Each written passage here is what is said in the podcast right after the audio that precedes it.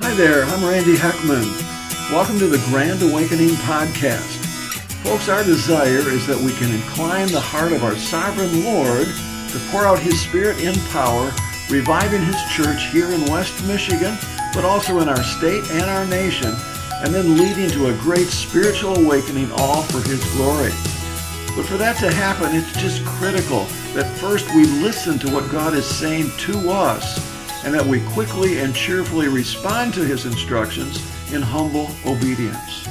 Well, it sure is fun to welcome back someone we talked to a number of weeks ago, and since then he's uh, released a book that we're going to be talking about today. This is Dr. Jim Denison. Jim, welcome back to our glad podcast. to be with you. Thank yeah. you for the privilege of being in this conversation with you today, uh, my friend. Let me just uh, remind people of, of, who you are, Jim. Uh, I'll just read from a little bio he sent a cultural scholar, pastor, and author who helps people respond biblically and redemptively to the vital issues of our day. He's co founder and chief vision officer of the Denison Forum, which is based in Dallas, Texas. Mm-hmm. It's a nonprofit that comments on current issues through a biblical lens. Uh, he does, he speaks, writes, all from a biblical point of view. I'm really proud to be a brother with this gentleman. We were talking even before we began to record. And uh, he's a cultural consultant for various organizations that do seek a Christian worldview on current events. He previously was a pastor of churches both in Texas and Georgia. You really ought to come up to Michigan one of these days where it's nice and sunny and warm, especially here in January and I'm joking, of course. Um, anyhow, he holds a PhD in Master of Divinity from Southwestern Baptist Theological Seminary. He and his wife Janet live in Dallas and have two sons and four grandkids. So, welcome back, Jim. Randy, glad to be back with you today. I do have to confess to you, as a guy that's been in Texas and Georgia his whole life, I'm glad to be talking by podcast with you in Michigan in January, maybe in April, maybe in May. Let's yeah. have a conversation. Uh, I did okay. a conference in Wisconsin okay. one October, uh-huh. and it was already snowing where it never snows except the movie screen. you know, uh, I'm happy to do it this way. Well, uh, we've got I've got a friend that was up in Marquette, which is in the Upper Peninsula of Michigan. Um, he said basically there's two seasons. There's winter and the Fourth of July. and he said actually on one of the Fourth of July's when he lived there, it actually did snow. Believe it or not. There you go. There you go. Anyhow, we're we we move on. Anyhow, you published a book. Mm. Uh, in January of this year called The Coming Tsunami. In fact, I, I printed the copy of the cover Mm-hmm. And uh, the subtitle Why Christians Are Labeled Intolerant, Irrelevant, Oppressive, and Dangerous. That's kind of the negative, and then a little positive, and how we can turn the tide. And uh, I had the privilege of, of reading through um, most of the book uh, the other day. It's a great, it's a great read. Mm, thank you. So, uh, why don't you just tell our listeners a little bit about about the book? Yeah, happy to do it. Thank you for the conversation, the chance sure. to do that. So, as I said, I grew up in Houston. We don't know much about tsunamis there. Maybe you've been in the Pacific Rim or someplace where they're pretty common. Uh, tsunamis, as we know, are these massive tidal waves you can see, typically caused by forces you can't see. It could be an underwater volcano. It might be a meteor. 80% of the time, it's an underwater earthquake mm-hmm. that causes the rising tide. For instance, uh, one example March 11th, 2001, there was an underwater earthquake 45 miles off the coast of Japan, right. caused tsunamis that killed nearly 16,000 people, Amazing. $235 billion in damage. Mm-hmm. So I believe, using that metaphor, that there are four what you could call cultural earthquakes that have been mm-hmm. going on in mm-hmm. recent decades that we need to understand as believers. They're causing what I believe, Randy, is the most significant rise of opposition against Christian faith in American history. Mm-hmm. And I'm not saying that to sell books. I wouldn't have said it like that even six months ago. Right. But I'm convinced that's where we are now. But the good news is it's always too soon to give up on God. Amen. And God, I think, wants to use this desperation to bring about the awakening that I know you're working for and you're praying for, and that I'm working and praying for as well. And I believe God could use even this conversation in your ministry and what yes. you're doing in Western Michigan yes. to cause and to catalyze that awakening we need so desperately. That's really good. That's really good. You, you do mention four earthquakes, so maybe we should just kind of highlight those four sure. so people get an understanding of what, what, what exactly are you talking about? You bet. Very, very briefly. The first Yep. in the kind of chronological order. The first is a denial of biblical truth. Right. It says truth is personal, individual, and subjective. 92% of Americans say they are their own sole determiner moral truth. The chapter explains where that comes from, how we Yep. got that idea, going back to Immanuel Kant, but Mhm. it essentially gets us to this post truth culture that says the Bible is therefore outdated. If you think the Bible is objective, absolute truth, well, that's just outdated stuff. Well, now you move to the second earthquake, which is a denial of biblical morality. Now we're in the sexual revolution of the Right. 1960s all the way to the present. Mm. Obergefell, 2015, to the so called Equality Act today, the Mm. LGBTQ activism that was normalizing Mhm. LGBTQ activity, then legalizing. Now we're in stigmatizing those who disagree. That's and right. next is criminalizing That's right. That's right. those who disagree. Yes. That's that second earthquake. Third earthquake out of the second is a rejection of biblical witness. Now we're talking about critical theory and critical race theory, which Hmm. says that Christians are the majority class and therefore are by definition oppressing the Mhm. minority classes, whatever they might be in the culture. Yes. Fourth earthquake is not as obvious in the culture yet, but it really is rising in the academy and on the coast. It says personal authenticity is the path to flourishing. If you Mm. disagree with these other three, if you think the Bible's objectively true, if you think biblical morality is objectively important, if Mm. you're trying to uh, advance your witness in the culture, your religion is dangerous. We now know religion flies planes into buildings and causes 9 11s and clergy abuse Mm. scandals and spends money on buildings instead of people and heaven instead of earth. So there's this rising replacement radical ideology, which says religion is now dangerous to society. That's where we are. That's the tsunami we're facing. Yeah, yeah. Well, I appreciate you know the the summary of that, and, and again, you get into really helpful detail in your book on each one of those earthquakes that's that's bringing the tsunamis our way. Um, you know, the, the the basic topic, a theme of of these podcasts is what is God saying to the Christian church in America today? And uh, again, you talk about these things implying, at least one could suggest on the surface, that, oh, poor us here. But is God trying to say something to the American church through these pains? You've already implied it by some of your comments here, but talk to talk to us about that. What is what's God trying to say to us as American That's. Christians? Thank you. That is the question. God redeems all he allows. Yes, God's not surprised by this conversation, right? God's not taking notes that's right. on our talk here. None of this is He's surprising. sovereign. He's the Lord of sovereign Lord, of the sovereign universe. Lord of the universe. But I'll tell you, our problem, at least my problem, and it's been the case for American evangelicals for a long time, is self sufficiency. Yes. Self sufficiency is spiritual suicide. Mm. Wow. Human words can't change human hearts. We can't convict people of sin. We can't save souls. We can't change lives.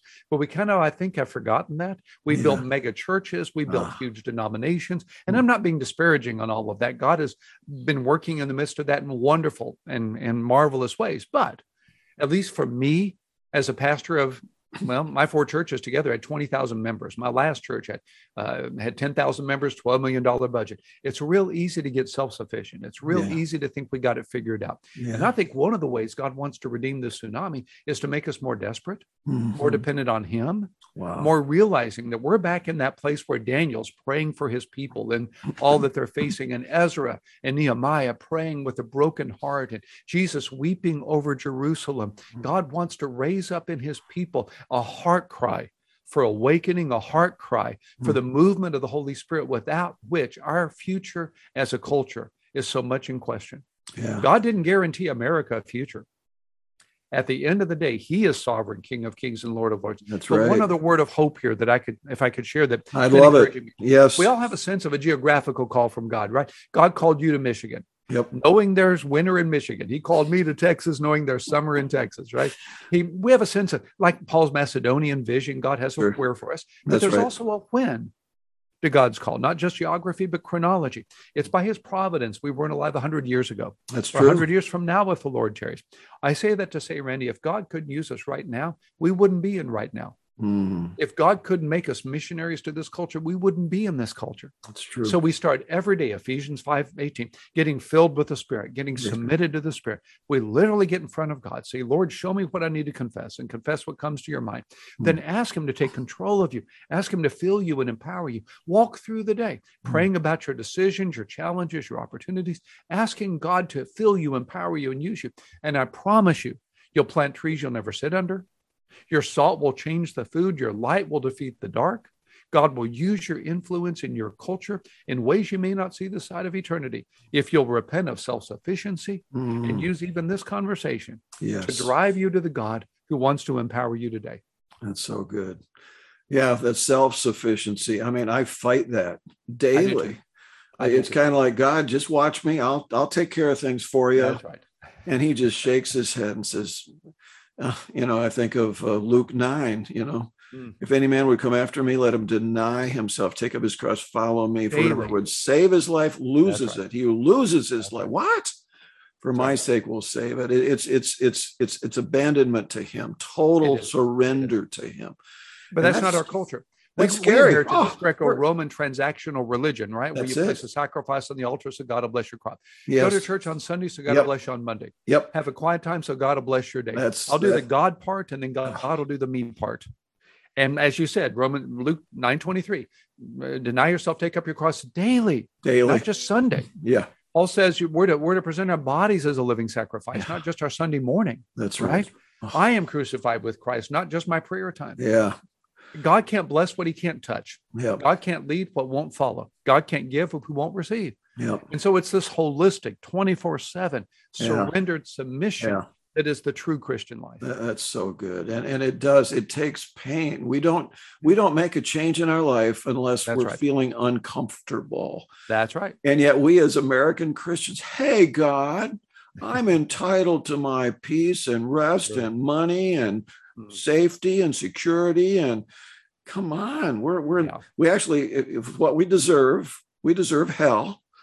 Right. And he's given us so much That's and a future in heaven and he's blessing us and he's caring for us and uh, you know jesus said don't be afraid of those who can kill the body Uh, what Yeah.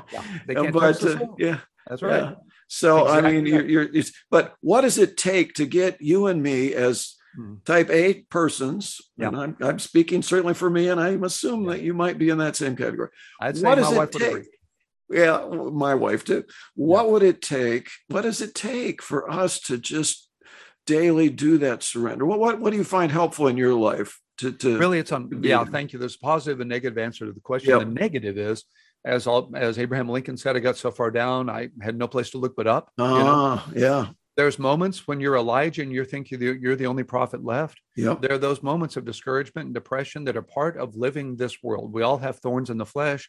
We all have places of the where we struggle. We have besetting sins, like the Puritans said. Use those as opportunities. Use obstacles as opportunities. Mhm. Erasmus says Satan hates nothing so much as for his temptations to be used for good.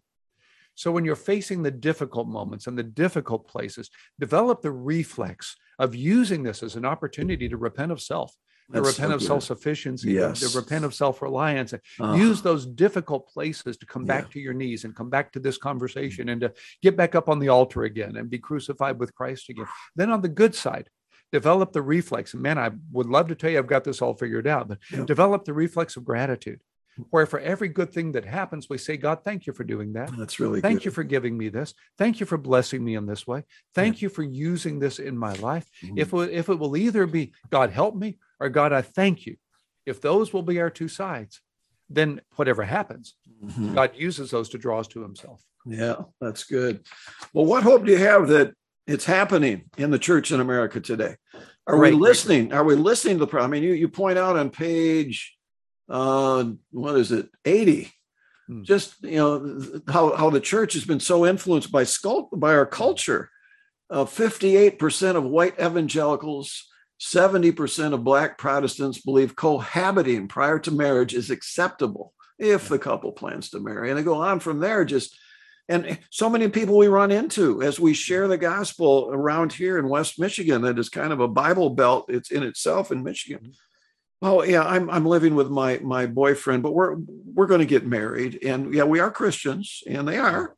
Yeah, Uh, that's just one illustration. But the culture has so influenced us. Um, is there hope? Are are we getting it? Is the pain driving us back Mm. to God? Or Do you have a sense of hope that we're gonna we're going to be able to make the change and see this revival we've been praying for? What do you think? That's a, it's a great question. Uh, the first thing that has helped me as I've tried to understand this, as I've been a student of awakenings over the years, is Yeah. even the great awakenings as we look at them 1734, 1792, Yes, 1858, yes, 1904. yes.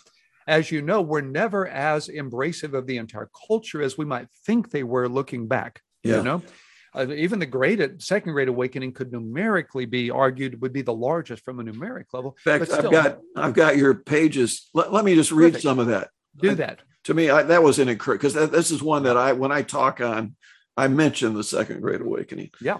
And you quote from J. Edwin Orr, which is a historian of awakenings. Yes.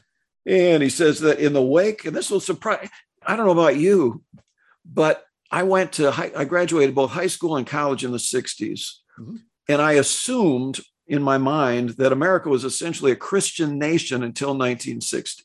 Yeah, Well, let's just uh, let's just pop a hole in that one, that balloon. He says, in the wake of the American Revolution, which was, of course, the 1776 thereafter, the new nation slid into tragic moral decay.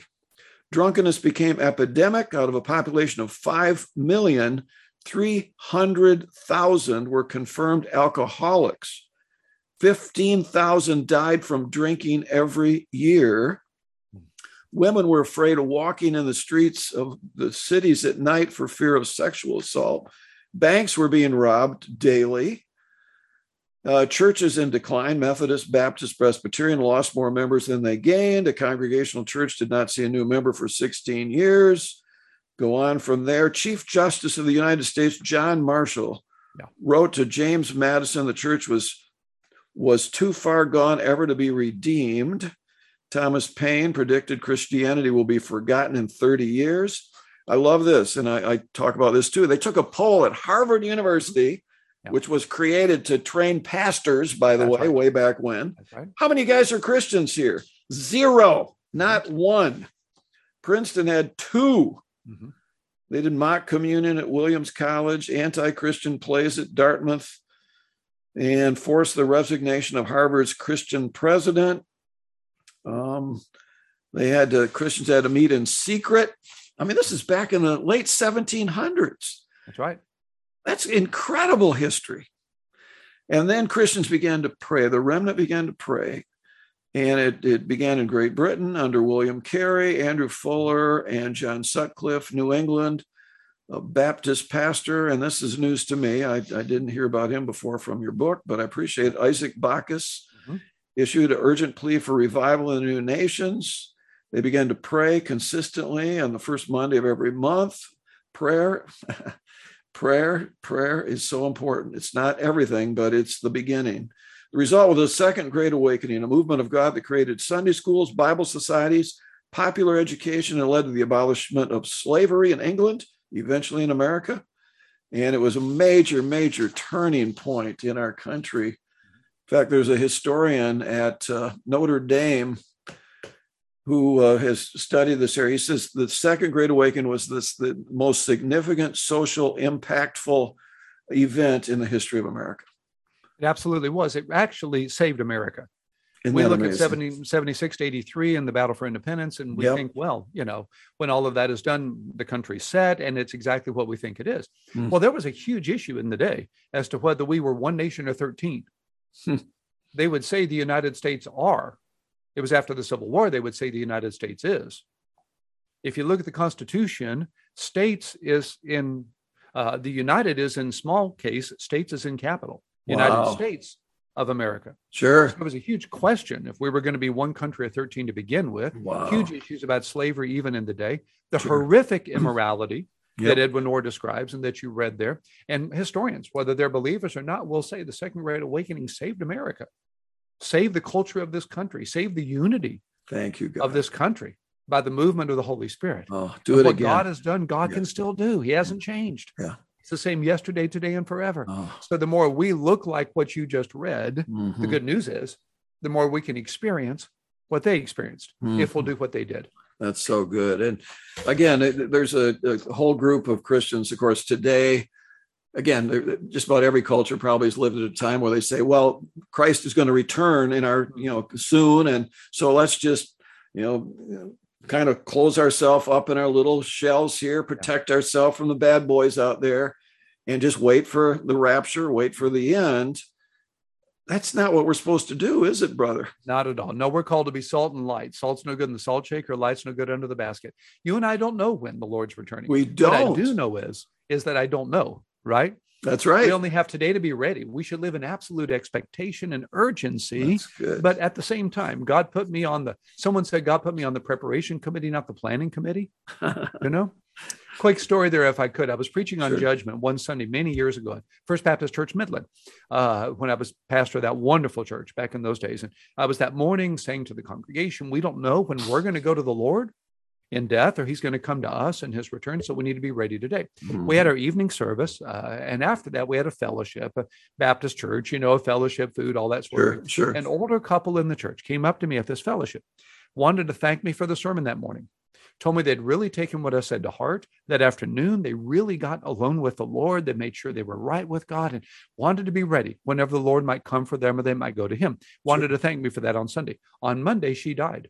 Wow. On Tuesday, I got a thank you note from her in the mail. She had written a note to me Sunday afternoon, put it in the mailbox in case she didn't see me that night. She passed away on Monday. I got the note on Tuesday. I read it at her memorial service on Wednesday. I oh, still love have it. that note. I love it. I love None it. of us knows. So you want to be ready today and you want the Lord to find you at work today. That's if you right. did know that the Lord was returning tomorrow, do you want to do you want him to find you idle Mhm. or obedient? That's really We good. need to be salt and light today. Yep. Urgent. I mean, we get, I mean, you, you point out different ways to respond to culture. And, uh, you know, we can either say, well, culture's great, everything's fine about it, or be totally against it. And, you know, there's a number of folks that just hate everything around them. And, and uh, you know, again, there, there's, there's a lot of evil, a lot of craziness. Mhm. But like I say, when I talk, I say, I cannot blame non Christians for behaving like Christians. That's right. But when those of us that claim to be Christ followers behave like non Christians, that's the problem. That's the problem. We need to repent and be all in with Jesus.